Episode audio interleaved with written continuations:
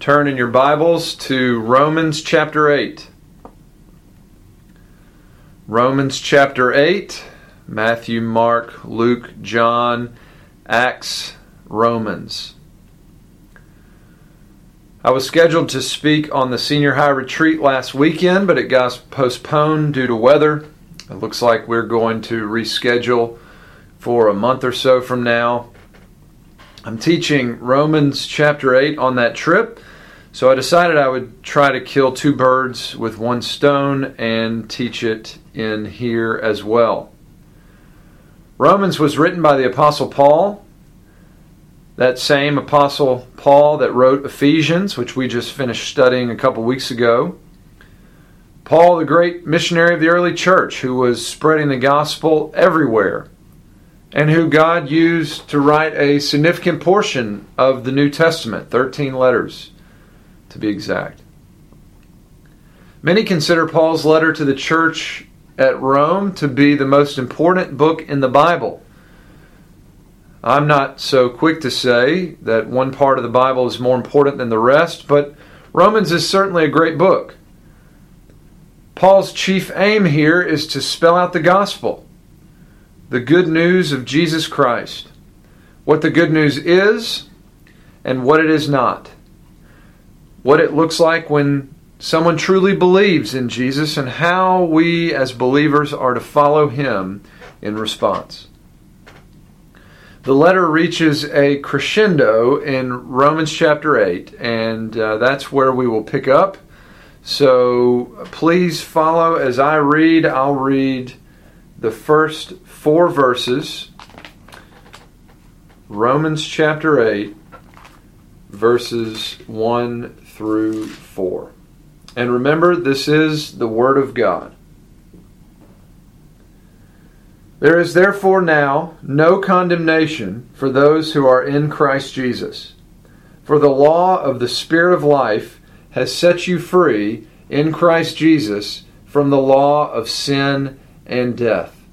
For God has done what the law, weakened by the flesh, could not do. By sending his own Son in the likeness of sinful flesh and for sin, he condemned sin in the flesh in order that the righteous requirement of the law might be fulfilled in us, who walk not according to the flesh, but according to the Spirit. Amen. Now, I must tell you on the front end that I'm a little bit out of my comfort zone. I just finished teaching through Ephesians, which is six chapters long, and I taught it for three years, which averages about two chapters a year. And here I am trying to teach one chapter in four lessons. Feeling a little out of control. And join that to the fact that some think Romans 8 is the greatest chapter in the greatest book in the Bible. All to say, it is a tall order, and we are only scratching the surface. Uh, but even at that, I think we can do some serious good. So let us pray again to that end.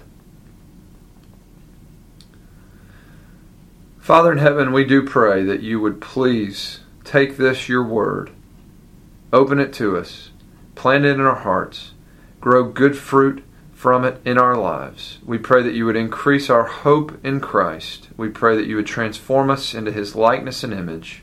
Fill us with your Holy Spirit. Guide and lead us in your paths. And we do pray in Jesus' name. Amen. For those of you listening on the app or website, you may notice that this sounds a bit different from normal. It is because uh, there was a trouble recording in class, and I am re recording this in my office, especially for you. So uh, I, if it sounds different, that's why. But nonetheless, uh, I'm approaching this as I would any other sermon um, with prayerfulness and uh, urgency and so praying God's blessing to you. The great theme of Romans 8 is the security of the Christian. So if you miss out on everything else that I say in this little series, at least you can go home, you can open your Bible to Romans 8. Uh, and you can know that this chapter is about the Christian's eternal security, the assurance of salvation, the assurance that we have God's eternal blessing in Jesus Christ. We will be considering that theme today, and we're really going to focus on verses 1 through 3. But we're going to have to build our way to verse 1 because Paul has been building to verse 1 for seven chapters. So, we need to understand something of what is behind it if we're going to be able to even begin uh, to comprehend, to, to appreciate this amazing promise that there is right now no condemnation for those who are in Christ Jesus. If we're going to be able to appreciate the fact that there is no condemnation for those who are in Christ, we need to understand something about the condemnation that is certain for those outside of Christ. First, let me say a few quick things about the text, and we will work our way in that direction. About verse 1, the language of in Christ Jesus is important. There is no condemnation for those in Christ Jesus, for the law of the Spirit of life has set you free in Christ Jesus. Paul uses that language a lot most notably in Ephesians chapter 1, as you may remember. Uh, to make it simple, if you believe in Jesus Christ, you are joined to Jesus by faith. You are in Christ. The theological term is union with Christ. We are united to Jesus by faith. The idea is that by putting your faith in Jesus, you are joined to all of who He is, and you are given all of who He is you are essentially swallowed up in Him. So if you believe in Jesus right now, then all of His life was yours. His death and resurrection were yours. You are right now seated in Christ in heaven in victory over Satan, sin, and death. His ascension was yours. And so on. Maybe that's still hard to comprehend, but that's the idea. And hopefully, God will give us more understanding as we go.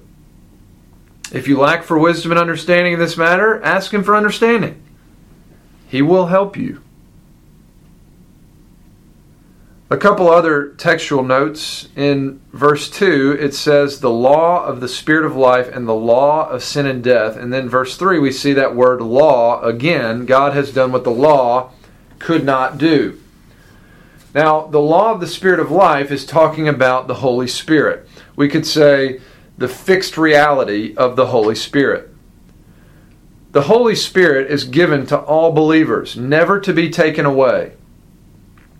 It's a fixed reality in the Christian life that the Holy Spirit lives inside of us. The law of the Spirit of life. And same for the law of sin and death, the fixed reality that sin leads to death. So we could say the Holy Spirit fixed inside the Christian frees us from sin and death. That's all it means. But then in verse 3, the law means the law, referring to God's commandments, which are sort of summarized in the Ten Commandments. All right, also notice the emphasis on the Trinity in our passage God the Father, Son, and Spirit. Verse 2 says that God the Holy Spirit has done something in Christ, set us free from sin and death. In verse 3, God the Father has done something in and through the Son as well. Doesn't say the Father in the text, but when it's talking about God sending his Son, that's talking about God the Father sending God the Son. By sending his Son, God condemns sin in the flesh, and so on. So, one God, three persons, Father, Son, and Spirit, all right there in a couple verses. All right, this week we are going to talk about what God the Father has done in and through Jesus. And then we will talk next week about what the Holy Spirit has done and is doing in Christ in and through us. So, the first thing to note about what the Father has done in and through Jesus is that verse 3 says God has done something that the law could not do. or we could say commandments. God has done something the law or commandments could not do in terms of securing our salvation from sin and death and condemnation over our sin. The law could not do it. God did it. And this is very important because a lot of people misunderstand the purpose of the law. Maybe you have thought that the law was given to the people of Israel so that they could keep the law in order to be saved. Well, that's wrong. The law was not given to Israel so that they could save themselves. And we see that even, uh, and if you read through the narrative in Exodus chapter 20, it begins with, I am the Lord your God who called you out of the land of Egypt, out of the house of slavery, something like that. I don't think I got it exactly right. But that's grace. I am your God, I have rescued you. Then come the commandments. So we see that the commandments are given in the context of relationship with God, context of grace. It was never about God or the, the commandments being used to save themselves. God saved them and then gave them the commandments. So, there are three general purposes of the law of God. Number one, the law is there to show us our sin to show us that we can't save ourselves. Number two, the law leads us to Jesus, the one who did save us. And number three, the law shows us how to live as saved people. So it was for Israel, and so it is for the church. The law shows us our sin the law leads us to Jesus, and the law shows us how to live as Jesus' people. So it is true that the commands had to be perfectly kept in order for God's people to be saved, but none of us has perfectly kept the commands of God even for one minute in our whole lives no one in Israel or any other nation, no Jew or Gentile, except for Jesus. That's one of the big points that Paul has already made in Romans chapter 3. We are all sinners, Jew and Gentile. No one is righteous, no one is good in and of ourselves. And then he goes on later to talk about the purpose of the law in showing us our sin. Paul says the law came in to increase the trespass or to increase our sin. That doesn't mean that we become worse sinners necessarily. It means that the law shows us how bad we already were. It increases our sin in our own mind's eye. For example, someone could live their life lusting after everyone they see. Then the law comes in and says, Thou shalt not commit adultery. And Jesus spells that out for us even more by saying that if we lust after someone, we have committed adultery with them in our heart. The law is doing its work, it's showing us our sin. The sin was already there, but the law exposes it. The commands shine a light on the sin that's already there. God did not give us the law so that we could save ourselves. In the first place, He gave us the law to show us that we couldn't save ourselves. The commandments come in to increase sin in our own mind's eye and let us know our need for Jesus. We really have to get this because when this happens, people often think that something is wrong, like they aren't doing the Christian life right something is definitely wrong, our sin, but something is not wrong with realizing our sin. Something is very right about that. So, this is what it looks like. Someone starts reading their Bible, praying more, or paying more attention in church, maybe reading the Bible with a small group, walking closely with a group of Christian friends, whatever it is, the person is really seeking to get closer to the Lord. and you're seeing all these commands everywhere. Do this. Don't do that. And you're feeling more and more guilty because you have failed in so many ways. Well, praise the Lord. That's the law doing what the law does. God didn't give all these commands as the way for us to save ourselves. The law was given to show us that we can't save ourselves and then to lead us to the one who can, and indeed who has, the only Savior, Jesus Christ the Lord. As for us, we have all sinned and fallen short of the glory of God. And the wages of sin is death. We sin, therefore we die. But that's not all we need to know about sin. Sin separates us from God. We see this at the very beginning of the Bible with Adam and Eve in the Garden of Eden. God gave the command not to eat the fruit. They ate the fruit anyway, and then God sent them out of his presence in the garden. So think about that. One sin, and they were sent out of the presence of God. They had immediate spiritual death in their sin and promised physical death, the immediate spiritual death seen in separation from God, and, and ultimately he promised that they would die physically as well, because God is holy and knows no sin. Even one sin separates us from him. And sin is not something we can make up to God. But in order to be in relationship with God, we have to be without sin. Yet none of us is without sin.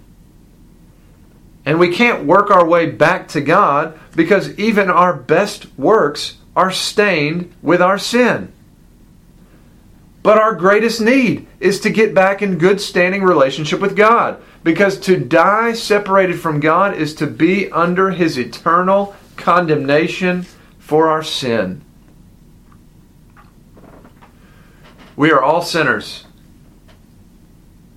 Sin separates us from God and assures us that we will die. And the worst part of the separation is the condemnation, eternal punishment in hell. In and of ourselves, we would all stand condemned before God, destined to eternal punishment under God's holy wrath because of our sin. But praise be to God, He did not leave us to ourselves. For one, He gave us the law. But He didn't give us the commands to say, Here, go and save yourself.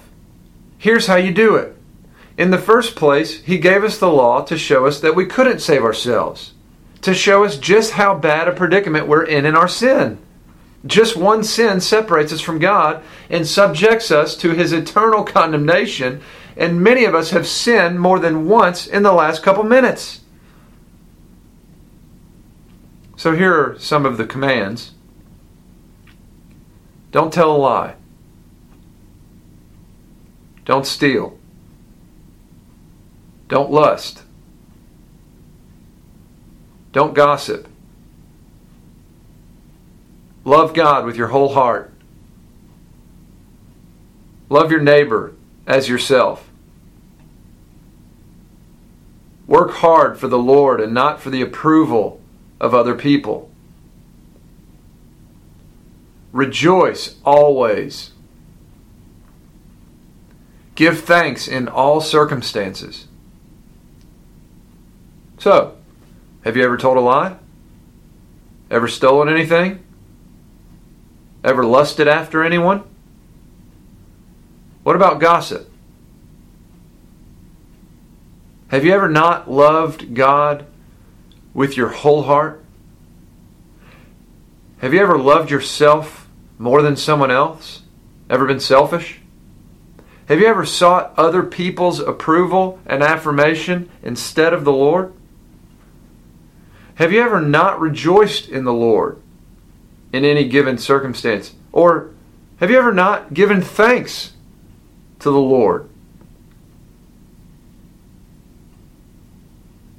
One sin earns God's condemnation. And the law comes in to show us just how sinful we are. God gave us the law to show us our sin and ultimately to lead us to Christ. By sending his Son in human flesh and for sin, God did what the law could not do. The law could not deal with sin, it could only expose it. Jesus dealt with it. Instead of condemning us, God condemned our sin by condemning his Son. God loved us so much that he sent his only Son, Jesus Christ, to live the perfect, sinless human life that we have not lived, and to take our condemnation on himself on the cross. Back to that scene in the Garden of Eden when God sent Adam and Eve out of his presence. And it says that he guarded the way back in with a flaming sword. That was the flaming sword of God's wrath and condemnation. Jesus came and lived a perfect, sinless life, perfectly obeying God's commands, fulfilling the righteous requirement of the law so that he did not have to leave the garden and he did not have to die. But he chose to leave the garden in our place. And he chose to die on the cross, taking the flaming sword of God's wrath and condemnation on himself in our place.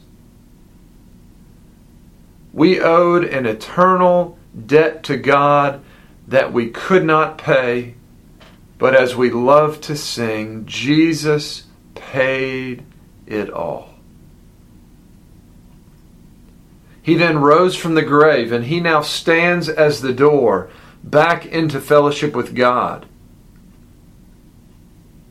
He said so himself in John chapter 10 I am the door. Anyone who enters by me will be saved. Saved from what?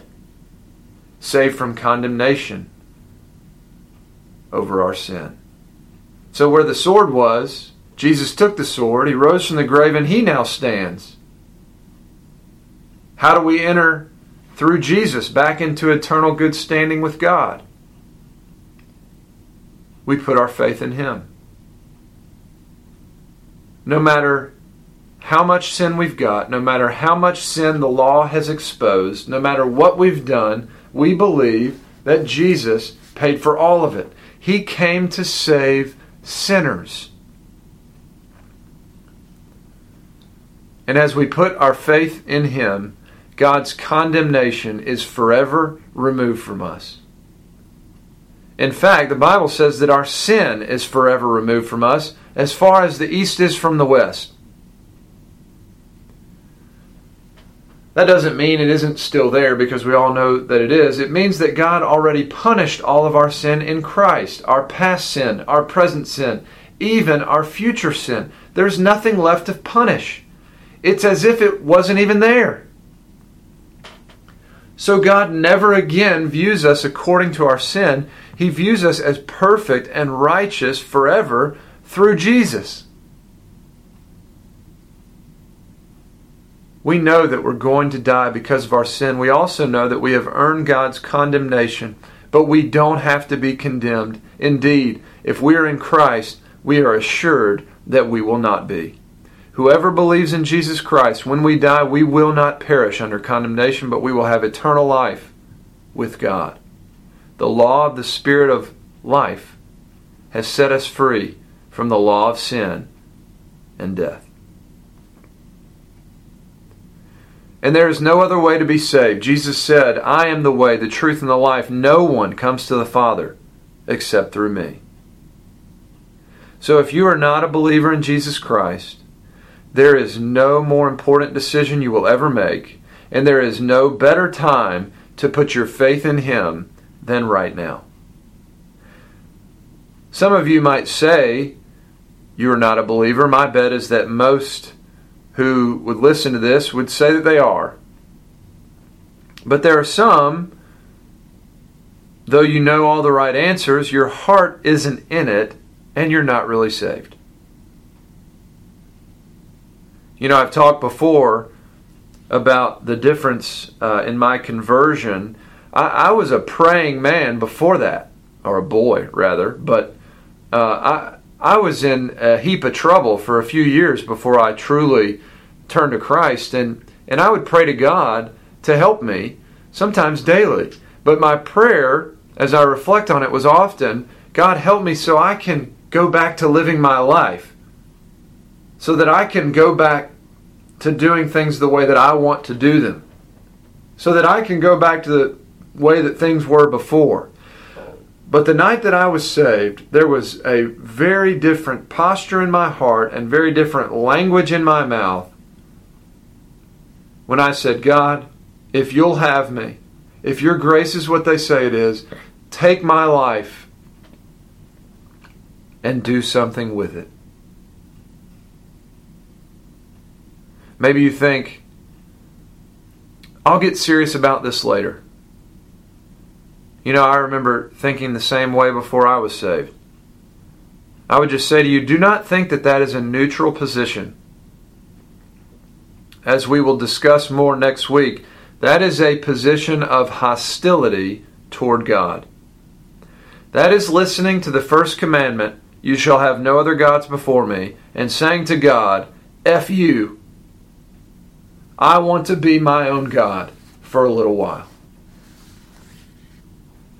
If you're not a believer in Jesus Christ, now is the time to repent of your sin, forsake your life, turn to Christ, believe in Him, and give yourself over to following Him. And for those of you who are believers, might today serve to strengthen your eternal security in Christ. Your soul is safe. There is right now and forever no condemnation for those who are in Christ Jesus. Those who are in Christ, those who are united to Him by faith. Remember what I said earlier. By putting your faith in Jesus, you are joined to all of who He is. You are given all of who He is. So, if you believe in Jesus right now, then all of His life was yours. God views you in Christ and you are credited with Jesus' perfect, righteous life so that you are seen as if you never sinned and are thus welcomed into eternal fellowship with God. But not only his life, his death was also yours. Your sin has been condemned on the cross 2,000 years ago. The wages of sin is death, and the wages were paid in full. You were condemned in Christ so that there is no more condemnation for you. He was our substitute,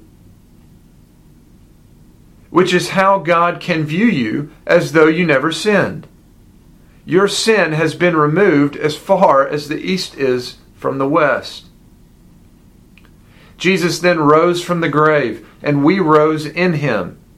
We can be confident that we will be resurrected into glory when we die because we are united to Jesus by faith. So, in a very real sense, we are already there in Him. We will talk more about that as we get further down in chapter 8. Next week, we're going to be looking at verses 4 through 13, which deals with the Christian life, called here Life in the Spirit. And we will talk, among other things, about our fight against sin. This news that there is now no more condemnation for those who are in Christ is particularly good news for those who are engaged in the fight against sin, which we all should be. Because when we are actively engaged in killing the flesh, putting off the old life and putting on our new life in Christ, for one, uh, one thing we become aware of is is just how much sin we've got, and that is really the context of the great promise of chapter eight, verse one. So follow along, or just listen as I read um, the end of of chapter 7, starting in verse 18 to the beginning of chapter 8. For I know that nothing good dwells in me, that is, in my flesh. For I have the desire to do what is right, but not the ability to carry it out. For I do not do the good I want, but the evil I do not want is what I keep on doing. Now, if I do what I do not want, it is no longer I who do it, but sin that dwells in me. So I find it to be a law that when I want to do right, evil lies close at hand. For I delight in the law of God in my inner being, but I see in my members another law waging war against the law of my mind and making me captive to the law of sin that dwells in my members, in my body. Wretched man that I am, who will deliver me from this body of death? Thanks be to God through Jesus Christ our Lord. So then I myself serve the law of God with my mind, but with my flesh I serve the law of sin. There is therefore now no condemnation for those who are in Christ Jesus. For the law of the Spirit of life has set you free in Christ Jesus from the law of sin and death.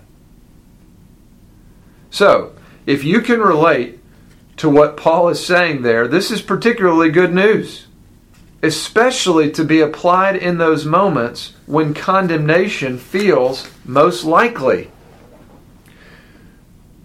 When your sin is ever before you, when you're very aware, yeah, I want to walk in God's ways, but whenever I want to do right, I find it a law within me that evil lies close at hand. I do what I don't want to do. I don't do what I want to do. Who will deliver me from this body of death? Thanks be to God. Through Jesus Christ our Lord. There is no condemnation for those who are in Christ. The Spirit has set me free from sin and death. Let us pray. Oh, Father, it is our great hope that we will be with you in glory. And it's not just wishful thinking. It's it's based on rock solid promise as you have said here in your word. There is no condemnation. You do not hold our sin against us because you have fully condemned our sin in Christ. Thank you, Lord Jesus. We will truly never know what it costs you to pay for our sin because we will never know the wrath of God. Thank you, Father, for your great love. Thank you, Holy Spirit, for coming to dwell inside of us and make us alive to these great promises, to this great salvation in Christ. Lord, help us to rest secure in your grace and mercy and love. And for those that do not know you, would you draw them to yourself? We pray in Jesus' name. Amen.